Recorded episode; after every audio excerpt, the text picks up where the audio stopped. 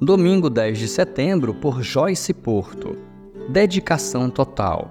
Eu lhes asseguro que onde quer que o Evangelho for anunciado em todo o mundo, também o que ela fez será contado em sua memória.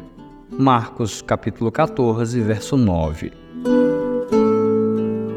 Jesus estava sentado à mesa comendo com seus amigos. De repente, uma mulher se aproximou dele e derramou em sua cabeça o seu bem mais precioso, um vaso de alabastro com um puro nardo dentro. O nardo era um perfume valioso e muito caro na época de Jesus. Era um bem de muito valor que uma mulher possuía. Que grande ato de rendição! Maria derramou em Jesus seu precioso perfume, dando ao seu mestre o que de melhor ela possuía. Ela não ficou com medo das críticas ou julgamento dos outros, pois Jesus era seu bem maior.